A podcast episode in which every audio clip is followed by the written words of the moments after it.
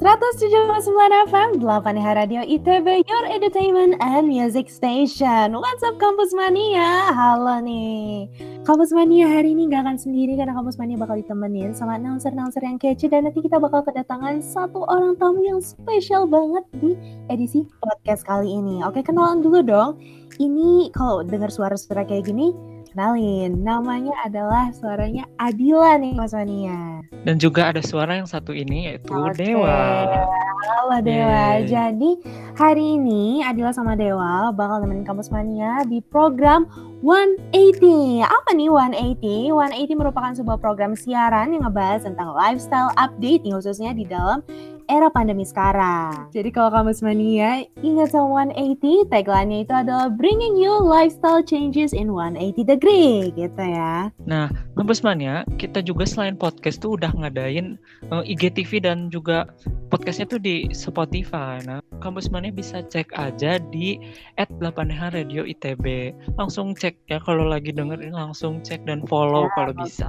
Nah, nah, terus kita juga ini merupakan podcast perdana yang ngadain narasumber kece yang nggak kalah keren satu ini kok kampus mania. Oh, bener banget. Wah, Deo, bener-bener kayak kata narasumber yang satu ini ini bener-bener uh, mind blowing banget nih Deo kayak. Iya. Wow, wow it's just so keren special. sumpah. Banget banget. Orang-orang tuh pada bilang, wah ini keren gitu, kayak bisa jadi panutan gitu. Wah, Katanya sih gitu. Pasti panutan buat Adila, buat Dewa, dan pasti buat kampus mania yang lagi dengerin sekarang nih. Kalau misalnya kita lihat dari ini ya, dari luar ya gitu, dari penampilannya, wah bener-bener outstanding banget sih kalau menurut Adila. Jadi kayak colorful, cheerful gitu ya, pembawaannya bright gitu. Iya. Dan ternyata pas tadi kita coba ngobrol, shining, bener, ya kan? Wah, udah kayak shining, oh. Shining, shimmering, slime gitu ya, Dewa ya. Dan tadi Dewa udah coba ngobrol-ngobrol juga bentar sama kakaknya dan gimana Dewa kesan-pesan ngobrol sama kakaknya di awal-awal? Kesan, buat Dewa kesan-kesannya wah asik ya udah awal-awal langsung nanya ujian praktikumnya gimana? Waduh. Bener-bener ITB mendarah daging banget ya datang-datang yeah. ujian ini tanya. Nanyanya uji ya. Emang kata yang satu ini so special. Jadi langsung aja tanpa berpanjang-panjang lagi ya. Langsung aja kita sambut. Mari kita ya? sambut Kak Ajeng deh. Ya Kak Ajeng silahkan. teman-teman. Kak Ajeng Anastasia nih. Aduh seneng banget Kak Ajeng. Makasih banget udah menyempatkan waktunya ini buat ngobrol-ngobrol sama Adila Dewa dan Kampus Mania nih yang lagi dengerin. Halo teman-teman, apa nih Kampus Mania ya panggilnya? Iya, iya panggilan di 8 EH. Jadi makasih ya udah ngundang aku. Iya. Yeah. Semoga podcast ini bisa membawa teman-teman kebahagiaan dan insight-insight seru. Asik. Amin. Seru banget, amin banget ya. Oke. Okay. Dewa mungkin mau nanya-nanya dikit nih sama Kak Ajeng kan Dewa ngefans banget ya sama Kak Ajeng ya. Udah, udah, udah. Uh, mungkin buat awalan pertanyaan nih. Nah, apa kabarnya nih Kak? Aduh. Dengar-dengar Kakak tuh habis sakit gitu ya, habis dioperasi gitu katanya. iya. Gimana? Jadi kalau ditanya kabar, aku tuh ngomong-ngomong kemarin aku habis wisdom teeth removal kan yang sebelah kiri dua-duanya atas bawah. Jadi oh. kemarin pas kontak sama Nilam itu aku nggak bisa ngomong. Aku bener-bener satu minggu aku nggak bisa ngomong. Dan sekarang wow. uh, satu bulan setelahnya aku udah bisa ngomong secara normal lagi. Terus mungkin sekarang lagi apa ya kementerian lagi rehat uh, hubungan eksternal lagi rehat. Jadi pada fokus ke ujian-ujian. Kayak gitu. Itu gimana tuh ya rasanya hampir iya. sebulan gak bisa ngomong sumpah Adila gak kebayang sih Dew saya kan kayak Kak Ajeng orangnya cheerful banget kan terus kayak iya. gak bisa ngomong itu tuh kayak something yang hmm. gimana tuh Kak perasaannya Kak sedih banget kayak aku tuh punya banyak yang harus aku omongin tapi semuanya aku turn down kayak maaf ya aku nggak bisa ngomong oh my god wow. misalnya kayak wawancara nikah gitu kan teman-teman yeah. lagi wawancara aduh maaf guys nggak bisa ngomong akunya gitu. Ya mau nggak mau lah ya kesehatan comes first guys. Yes agree banget. Waduh emang tantangan banget mungkin ya. Tapi kalau makan banget. gimana tuh kak? Kalau makan aku cuma bisa yang kayak bubur-bubur. Semuanya aku blender. Mau nggak mau Jadi kayak bayi lagi guys. Oh, kayak agak flashback gitu ya kak ya jadi kayak oh iya ya liburan lagi gitu aduh tapi keren banget nih kak Ajeng udah bisa ngelewatin itu kayak masa sulit ya kak ya buat kakak ya kayak apa Udah ya? di rumah sendiri lagi kan. Hmm. oh ya Terus gak bisa ngomong. oh ya ampun kakak sekarang lagi di mana nih kak posisinya Gitu. Aku ini lagi di lantai tiga rumah, jadi rumah aku tuh lumayan banyak anak-anak gitu ya di sekitar. Kalau misalnya lagi kelas online juga kedengeran gitu kan teriak-teriak main, tapi ya gimana? Podcast harus tenang guys. Jadi aku udah lantai tiga demi wah. kali ini. Berarti kakak tuh Jakarta ya kak atau di Bandung Aku orang Bandung. Oh ya Iya. Oh, iya. wah sama banget Kalian sama? Adila sama Dewa Loh, kalau gitu kita ketemuan aja dong. iya ya Iya ya. Ya ampun, sumpah kayak Adila ngiranya Kajeng tuh orang Jakarta. Iya. Kan? Kirain kita Keren. LDRan gitu. Banyak sekali guys yang mengira aku orang Jakarta. Soalnya kagak kagak kelihatan di komuk-komuk Bandungnya gitu kan. Iya bener banget. Aduh. Kalau tentang ini kak, tadi kan Kajeng udah nanyain Dewa tentang apa ujian praktikum ya. Sekarang Adila sama Dewa deh yang tanya, kakak gimana nih ujiannya kak? Wah guys, jadi aku udah keluar satu indeks gitu, indeks Wow. Wismat dan itu tuh apa sih pak dosennya ya ampun aku bener-bener udah aku nggak mau ngulang karena aku nggak mau ketemu bapaknya lagi ngerti kan terus Iya. aku dapet AB aku udah seneng banget itu kayak udah the Aduh. best gift of 2020 lah udah aku udah nggak mau lagi ketemu Gokil, bapaknya gokil. satu kali aja gitu Cepet juga ya kak, udah langsung ada indeksnya. Iya, kakak kemute kak. iya bapaknya juga kayaknya nggak mau ketemu anak-anak lagi jadi mau cepet-cepet aja. Aduh. Iya ya langsung dikasih indeksnya itu kayak tiba-tiba banget dan wow untung AB keren banget dah kak. Keren keren keren. Iya ya ampun. Oke tadi kakak tuh sedikit ngebahas tentang apa yang website website eh kok website sih? Yang hubungan eksternal itu ya kak ya Oh, dari kementerian kan? nah sebenarnya kita agak penasaran ya nggak sih Del? bener Iya, di SG SG orang tuh kayak ada yang launching hamin hamin hmm. bu- buat launching webkm ITB kalau nggak salah. Wow, itu urusan Kak Ajeng ya kalau nggak salah. Gimana tuh? Kalau bener banget tahu. Aku ceritain dikit kali ya boleh boleh Jadi eh, website km.itb.ac.id ini awalnya bukan proker aku.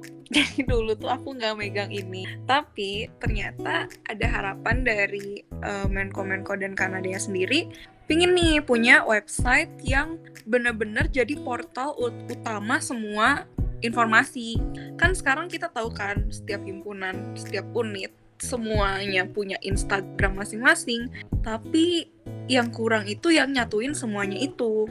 Nah makanya dirasa nih web yang dulu pernah ada kayak dua tahun yang lalu, kenapa nggak kita kembangin lagi, tapi menjadi sesuatu yang bener-bener KM ITB bukan yang kabinet sentris. Jadi grand desainnya pakai yang non kabinet, yang bener-bener timeless. Terus ya it happens that aku menjadi project leadernya itu bareng-bareng teman-teman hubungan eksternal, teman-teman satu komenfo, teman-teman satu dinamisasi kampus dan semua apa ya menko-menko, semua kemenkoan maksud aku itu berperan, semua HMJ berperan, UKM berperan dan masing-masing memberikan nih informasi yang mau dimasukin ke websitenya kayak Wow. gitu. Wow, keren.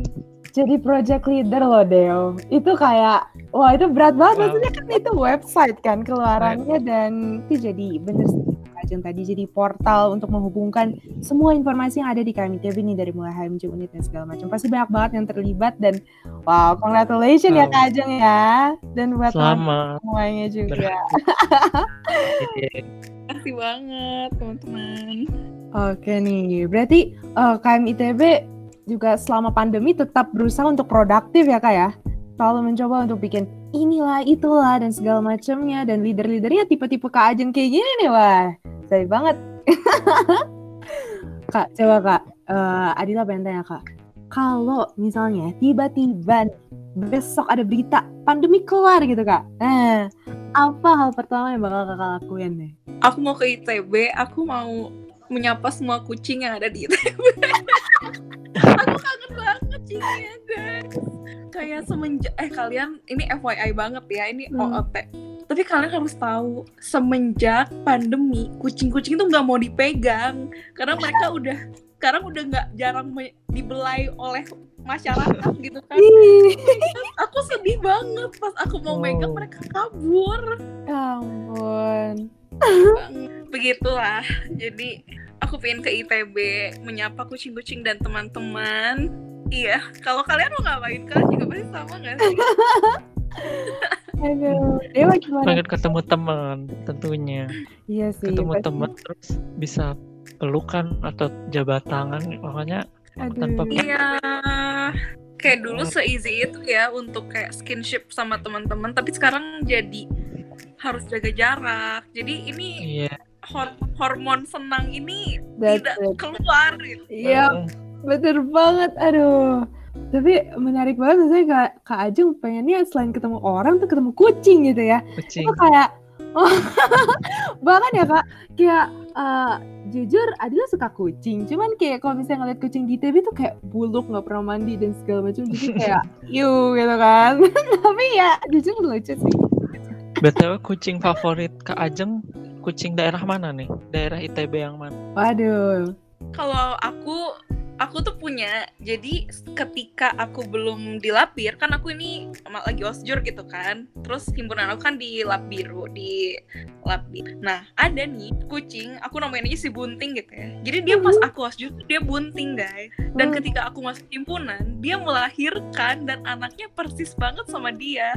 Jadi itu dua-duanya favorit aku tapi sekarang kayak udah gone udah kayaknya udah besar udah nggak tahu ke mana sedih Aduh. banget Kayak udah migrasi deh kak, udah pindah ke kampus lain jangan-jangan tuh kak. Nyari mama baru gitu ya. tiba-tiba ketemu di Unisba gitu kan ya ampun Oh. sedih Ya ampun. Iya iya, bener banget. Oke nih, kayaknya tadi udah banyak ngobrol-ngobrol sama Kak Ajeng. Pasti Kampus Mania juga udah puas ya. Udah cukup puas belum nih Kampus Mania? Kayak banyak nih penasaran sama Kak Ajeng dan tadi eh, Adila sama Dewa udah ya korek-korek tanya-tanya dikit gitu ya tentang kabar-kabarnya Kak Ajeng. langsung aja kita bakal nanyain pertanyaan lainnya tapi ini kita akan nanya hal yang menjadi ciri khas dari Kak Ajeng gitu Hmm. Nah, ciri khas Kak Ajeng itu itu wisuda online-nya ITB. Iya. Wow. Wah, kita standing ovation dulu kali ya. Kalau di Indonesian Idol kan standing ovation gitu ya. Juri-jurinya. Ini Mas Anang, Mas Anang, Mas Dewa, coba. Ini, ya, ini aku berdiri ya. Wow, kita throwback sedikit sama masa-masa kejayaan asik. Masa-masa kejayaan ITB yang dikepalai oleh Kak Ajeng Wis, Parah. kerjaan. Keren banget. Ini tentang wisuda-wisudaan ya kan. Pasti wisuda itu jadi sebuah momen yang epic banget untuk para wisudawan pastinya. Dan buat adik-adiknya yang kepingin lulus juga gitu ya. Jadi ngelihat eh, perayaan seremonial wisuda yang kayak keren banget itu pasti semakin memotivasi adik-adik tingkat untuk kayak oke gue mau lulus gitu. Dan kayak pastinya buat para wisudawan juga menjadi suatu kehormatan tersendiri ya nggak sih. Jadi kayak wah diapresiasi nih dengan sangat baik kita sama adik-adik. Oke, keren banget. Itu mungkin sedikit ulasan tentang wisuda kalau dari sudut pandang Adila sama Dewa gitu kali ya. Oke, sekarang mau tanya-tanya langsung nih sama eh, eh, project leader mungkin ketua pengarah leader lah ya leader dari Ketua oke boleh Dewa silakan oh, langsung aja nih ya. Eh, nih Kak Ajeng kan terpilih menjadi ketua wisuda. Awalnya kan wisuda April, Wispril, namun pandemi datang jadi harus dibatalkan. Nah, terus Kak Ajeng terpilih lagi menjadi ketua wisuda Juli nih. Wah, menjadi ketua ini gimana nih? Kak Ajeng kenapa bisa terpilih? Apakah mengajukan diri sendiri atau di disupport oleh teman-teman? Gimana nih Kak? Oke, jadi aku cerita dikit tentang backgroundnya ya. Waktu itu wisuda April kan. Cuman wisuda April sayang sekali harus ditiadakan karena itu udah kayak hamin berapa belas sebelum hari H. Nah, kurang nih kevisiblean untuk melaksanakan hal-hal yang offline. Oke, okay, dari rektorat juga udah udah kita udahin aja nih perwis prilan down lah semua teman-teman aku. Ya mungkin bukan cuma ring satu ring dua tapi kayak semua yang berkegiatan di KMITB yang men apa mengadakan perwisudaan ini pasti juga down kan. Segala keinginannya segala ekspektasinya nggak tercapai gitu. Karena situasi kondisi mau nggak mau gitu. nah suatu hari dateng nih aku aku Kanada Karoyan Karori ke rektorat itu untuk mengesahkan bahwa wisuda April tuh udah udah stop, udah nggak akan bisa lagi. Dari situ uh, Kanada, terus Bang Ojan, ketua Wispril yang 2019, tuh dateng. Aku juga ngajak teman-teman buat semuanya ngumpul, teman-teman ring satu ring dua, ayo ngumpul di apartemen aku, semuanya dateng kayak apartemen aku udah kayak tempat ngungsi, ada beberapa puluh orang di dalam situ. Lalu di situ Kanada nanya, kalau kalian uh, berlanjut ke wisuda Juli, apakah kalian mau kayak gitu? Hmm. Terus teman-teman jawab kan satu-satu ada yang mau, ada yang gak bisa karena mau magang gitu-gitu. Dan aku bisa lihat semuanya tuh honest, semuanya jujur. Ketika mereka bilang mau, mereka mereka bersedia gitu.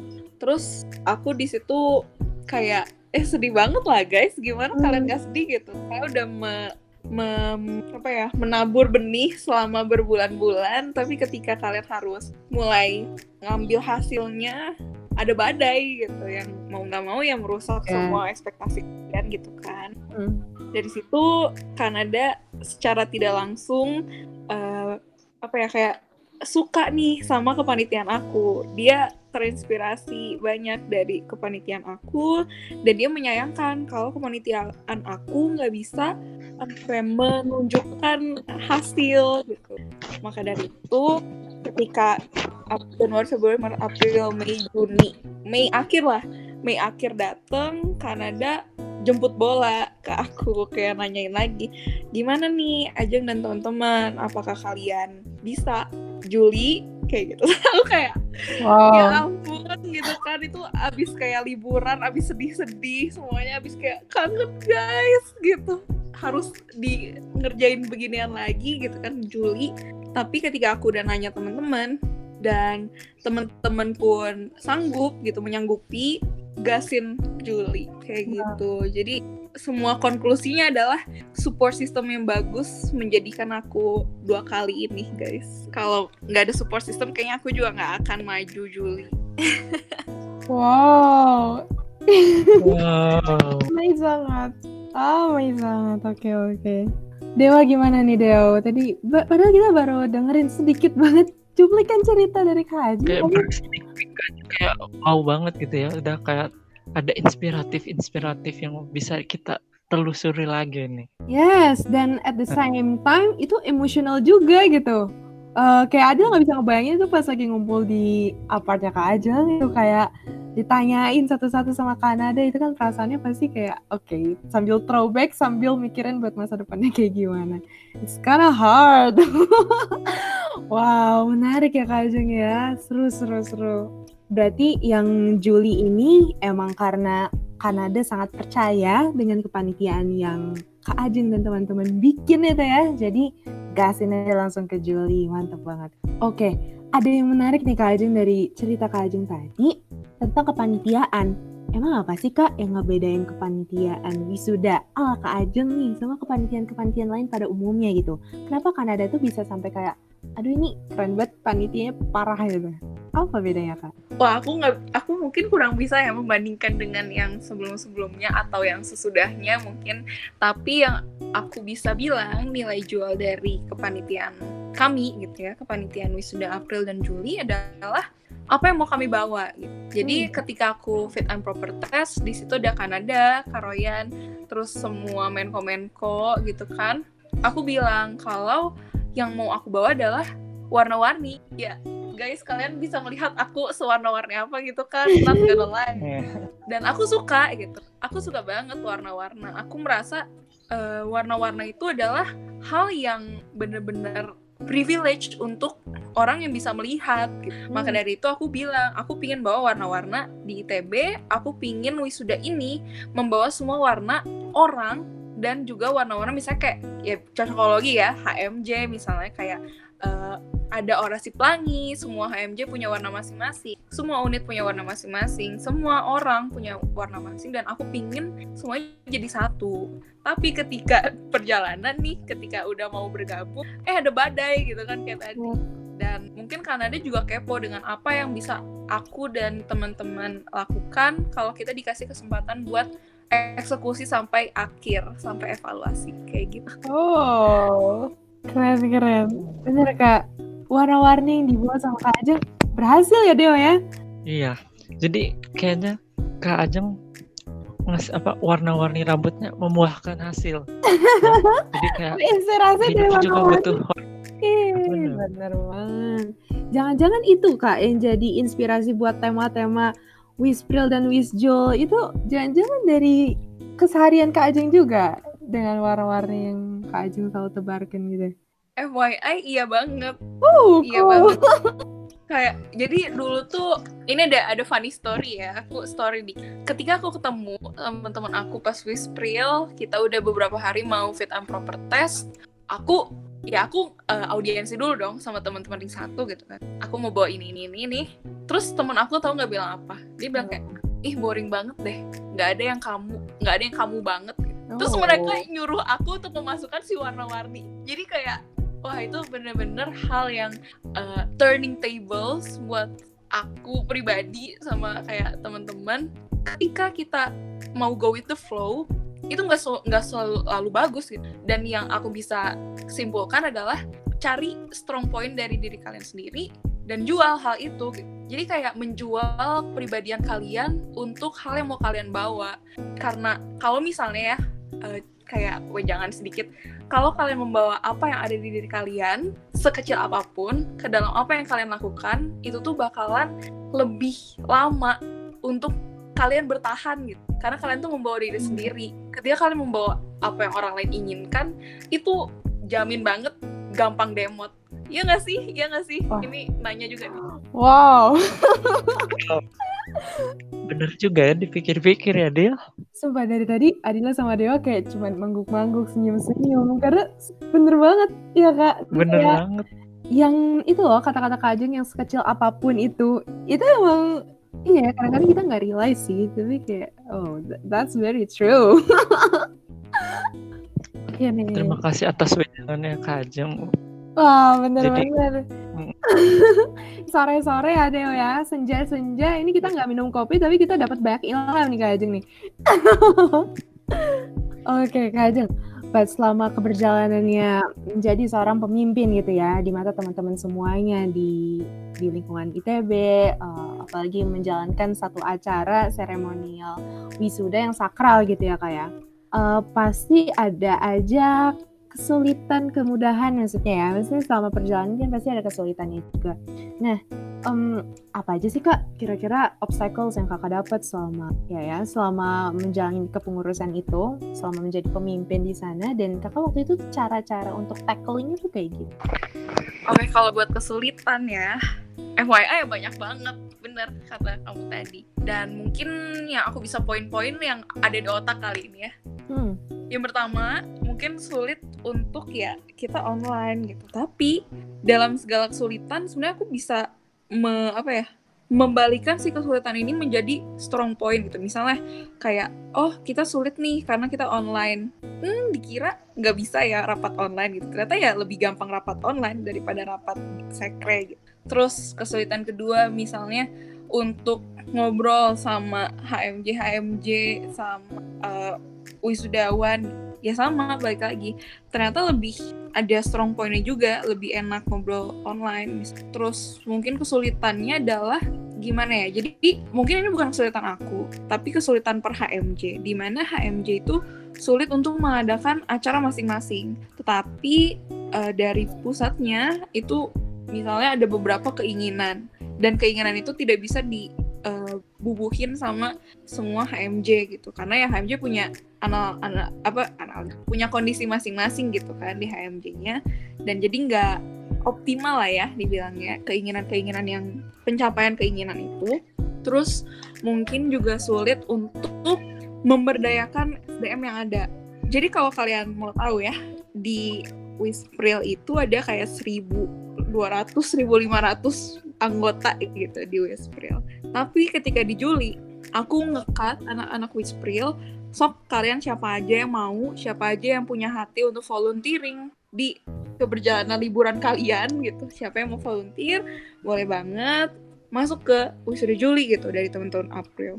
Oke ada beberapa ratus partisipan dan aku ngekat sampai kayak cuma 250 itu udah sama ring satu ring dua dari seribu hmm. jadi 250 gitu.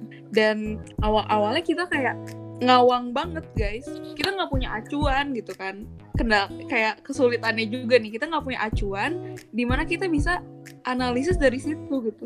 Analisis aku tuh bener-bener ngawang semua dan opini teman-teman juga gitu kan. Oke kita gasin aja 250 orang nggak usah banyak-banyak.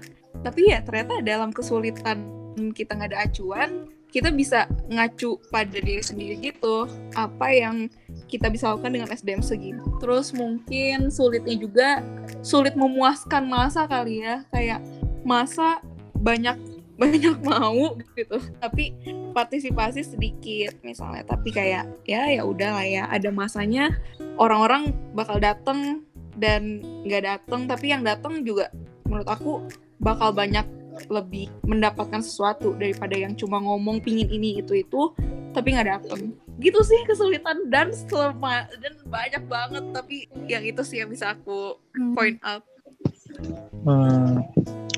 nah kayaknya emang karena secara tiba-tiba berubah jadi online pasti kesulitannya nggak hanya satu dua kan ya kak nah secara pasti ada yang senang-senangnya juga kan kayak makanya jadi kakak sebagai ketua wisuda ini punya kesan pesan apa tersendiri gitu setelah melewati kesusahan dan kesulitan ini yang bisa dibagikan untuk kampus mania.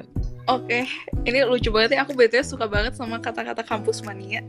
jadi, jadi kampus mania uh, yang hal yang bisa aku dapetin adalah aku realize banget. Ini personal ya. Aku realize banget kalau kesehatan itu nomor satu dan memang ada masanya kita harus pinter-pinter membalancekan antara akademik, non akademik, kesehatan. Jadi kayak pilihan itu bukan cuma akademik atau non akademik, tapi pilihan yang nomor satu itu harusnya kesehatan. Karena ketika aku menjabat di Juli ini ya, aku tuh bisa bilang aku kerja kayak 24 jam. Otak aku kerja buat wisjul itu 24 jam. Nggak ada kelas ya kan? Nggak ada kewajiban lain 24 jam. Tapi itu membuat aku sakit. Dalam sakit ini tuh bukan kayak cuma down lemes meriang apa gimana. Tapi ternyata it hits me mentally ketika aku capek aku nggak punya teman untuk sharing down lah. Aku aku bisa tiba-tiba nangis sendiri. Aku bisa bisa kayak show uh, apa ya kayak signs of bipolar disease.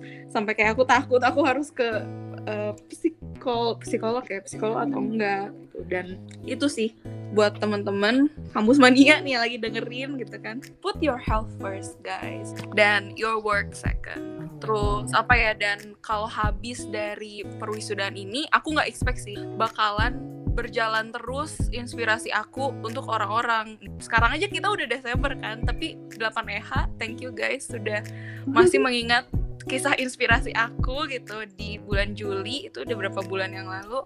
Dan it will never end inspirasi bisa datang dari siapa aja kapan aja dan bahkan 10 tahun dari sekarang mungkin orang bisa tiba-tiba mau wawancara aku tentang apa yang terjadi di wisuda Juli kemarin. Ya nggak sih? Jadi uh, ya kalau inspirasi just do it just do it banget Wow. Mantap banget. Mantap banget ya. Benar-benar inspiratif, keren. Emang benar. Ternyata Emang. benar. Emang gak ada duanya nih Kak Ajeng nih. Aduh, gokil Kak Ajeng. Dan kayaknya nih kayak ya, selain Adila sama Dewa yang kepo-kepo, ada juga kampus mania udah nanya di Q&A yang kita sempat bikin nih question box di Instagram dan banyak yang ngisi tapi kita pilih the best three gitu ya. Yang tiga terbaik aja nih pertanyaan-pertanyaan. Oke, yang pertanyaan pertanyaan pertama nih dari at apanya Nadra? Gimana cara bikin acara online biar seru banget kayak pas offline? Hmm, boleh nih. Kak mungkin ada tips and trick yang kayak manjur banget, comot-comot dari wisuda kemarin mungkin? Jadi guys, anjay, untuk uh, suatu acara untuk seru itu sebenarnya tidak melihat online atau offline. Ya melihat sih, tapi kayak ya bukan itu sebenarnya. Yang dilihat adalah pensuasanaannya. Gimana kalian bisa mensuasanakan acara yang mau kalian bawa? Kalau kalian acaranya offline tapi pensuasanaannya eh, itu belum tentu lebih seru dari acara online yang pensuasananya luar mampus gitu. Hmm. Jadi apa yang aku tanamkan ke teman-teman ring satu ring dua aku pingin pen suatu pensuasanaan yang luar mampus jadi luar mampus itu udah kayak kata-kata ajaib gitu ya kayak semuanya pingin luar mampus dan ternyata ya terjadi gitu dengan teman-teman grafis, teman-teman kreatif gitu kan dari dokumennya, publikasi. Itu udah bagus banget pekerjaannya dan itu sih yang menurut aku harus diperhatikan ya si suasana. Dan juga tujuan tujuannya mau ngapain ya? Kalau tujuan kan tidak melihat online offline dong. Mungkin key pointnya ada dua yang tadi pesuasanaan dan tujuan. Semoga okay. menjawab ya. Oke okay, okay, kak. Okay. pasti terjawab lah sama kak Ajeng yang keren keren nih asik nah langsung aja nih ada yang dari penanya kedua nih Ed Sekardian Widi. Katanya gimana sih cara reach out ke staff lain? Karena banyak yang cuma read aja ya sih kak. Mungkin karena kita online susah ketemu jadi cuma penghubungnya cuma chat doang nih. Sebelum ke meeting meeting online ini pasti hubungan pertamanya kan chat. Nah gimana nih kak caranya kakak? Oke, makasih ya sekarang pertanyaannya ini keren banget. Jadi teman-teman FYI, kalau orang cuma ngerit itu artinya ada hal-hal tertentu dong. Kayak kenapa gue cuma ngerit? Apakah gue uh, lagi sibuk? di tempat lain? Sibuk ngerjain tugas? Atau gue yang malas aja malu kayak gitu. Hmm. Iya nggak sih? Ada beberapa hal yang menjadi penunjang orang cuma read. Dan kalian harus tahu. Pertama kalian harus tahu kenapa staff-staff kalian cuma read itu. Apakah kurang kerjaan atau gimana ya? Cari tahu pertama cari tahu dulu kenapa cuma ngerit yang kedua reach out kalau bisa secara personal jadi personal ini gak semuanya bisa. Misalnya kayak kalian punya staff seribu, masa kalian bisa reach out personal ya keren banget sih kalau bisa.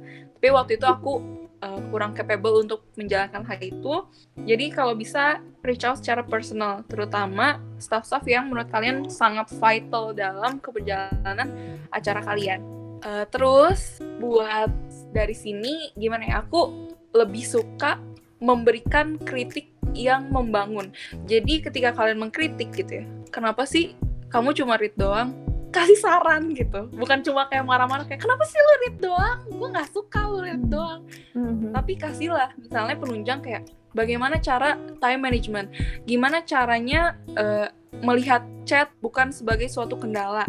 Banyak kok di Pinterest dan hmm. aku suka memberikan hal itu ke teman-teman aku. Gimana cara kita bisa uh, tenang ketika kita membalas chat profesional gitu. Gimana cara bedain personal dan profesional? Banyak banget dan kritik yang membangun itu salah satu hal yang bisa meng menghalau nih percumaritan ini. Gitu sih. Semoga membantu ya Sekar. Wow. Insightful banget jujur aja nih Kak Ajeng. Keren. Apa, apalagi nih Kak Pusmannya yang pengen jadi ketua apa atau nanti bakal tiba-tiba jadi kepala divisi apa tentunya ini berguna banget gak sih Dia? Bener banget, bisa langsung diaplikasiin pelan-pelan kali ya tips and trick dari Kak Ajeng yang tadi udah banyak banget cerita gitu kan. Seru, seru banget. Tapi ya sayang banget ya Kak Ajeng karena kita ada duration base juga jadi kayak wah sebenarnya kalau misalnya ini nggak di nggak di stop kita bakal sampai malam mungkin ya Kak Ajeng ya. Karena Kak Ajengnya seru banget. Jadi 40 40 jam kali ya. Bener banget. Aduh jadi uh, overall hari ini Adila Dewa Kak Ajeng dan Kamus Maniati kita udah banyak ngobrolin dari mulai kabar Kak Ajengnya dulu kali ya. Tadi kita nanya-nanya sedikit tentang Kak Ajeng, how's her life, terus kayak project-project yang dijalankan sama Kak Ajeng. Dan kita tadi throwback sama cerita sukses Kak Ajeng di acara Wisuda wisuda online, Iya. wisuda Juli online. Bener banget. Ya mungkin sempat terhenti karena si Coronse ini cuman akhirnya bisa ditakis langsung nih Juli gitu ya. Seru Takis. banget. Hmm. Dan tadi juga ada beberapa uh, teman-teman yang Q&A-nya udah dijawab sama Kak Ajeng. Makasih banget udah ngisi question box di Instagram 8 hari di ITB. Dan ya jujur Adila senang banget sih hari ini kayak bisa ngobrol banget sama Kak Ajeng sama Dewa juga. Gimana nih Dewa perasaannya gimana? Aku speechless sama Kak Ajeng yang kata-kata tadi apa yang strong. Aduh lupa. Makanya itu. Yang cari strong dari diri kamu terus bawa. Ah itulah pokoknya. Yes. yang ya itulah kak. Apa? Kalau bisa boleh diulang kak. Biar makin diinget boleh boleh carilah strong point dari diri kalian masing-masing dan bawalah itu ke apa yang kalian lakukan karena when you bring what you have to what you do it will make you stronger in the process Aduh. Kece ingat ya dewa. Kak Ajeng 2020 ya Kampus Mania. Seru. Aduh. Hari ini kita Wow. dapat quotes-quotes yang berharga juga dari Kak Ajeng. Bisa nih sama Kampus Mania kayak ya dicuri-curi dikit ilmunya. Semoga kita bisa jadi eh, apa ya sehebat Kak Ajeng untuk versi Kampus Mania sendiri gitu ya. Iya. Mantap, keren banget. Kita mau ngucapin terima kasih banyak banget. kepada Kak Ajeng Anastasia. Kak Ajeng, makasih banget udah ngeluangin waktunya di Sabtu sore ini, Sabtu-Sabtu senja yang di masa-masa UAS yang harusnya belajar tapi kita kita luangin waktu lah ngobrol-ngobrol dikit. Ben. Makasih Iya. banyak. dulu ya. Makasih juga buat Kampus Mania yang udah mendengarkan. Mungkin biar kerasa lebih kerasa vibes-nya sambil minum kopi ya Kampus Mania ya.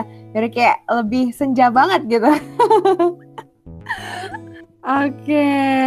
Kayaknya cukup dulu nih dari Adila sama Dewa. Mungkin Kak Ajeng mau sapa-sapa Kampus Mania buat yang terakhir kali sebelum kita cabut dulu. Ya aku mau nggak mau bilang ya aku nggak tahu nih berapa juta jiwa yang akan mendengar suara aku kali ini. Tapi kalian yang udah dengerin dan untuk 8 EH terima kasih banget. Setiap eh, perjalanan pasti ada goodnya dan badnya dan teman-teman selalu yang good dan yang badnya cobalah diperbaiki dan aku pun masih banyak perjalanan-perjalanan ke depannya yang mungkin bisa menginspirasi teman-teman dan diri aku sendiri ditunggu kali ya podcast selanjutnya dari 8EH yang bisa menginspirasi aku juga. Thank you guys, keren banget. Seru. Yeay. Terus. Oke. Jadi sekian dari Adila, Dewa dan Kak Ajeng di podcast kali ini. Jangan lupa denger di Spotify at 8EH Radio ITB dan pantengin informasinya di IG 8EH at 8EH Radio ITB juga. Oke. Kita pamit dulu ya Kampus Mania. Makasih banget udah dengerin Be Smart and Stay Cool in Harmony Progresio. Dadah Kampus Mania. Dadah.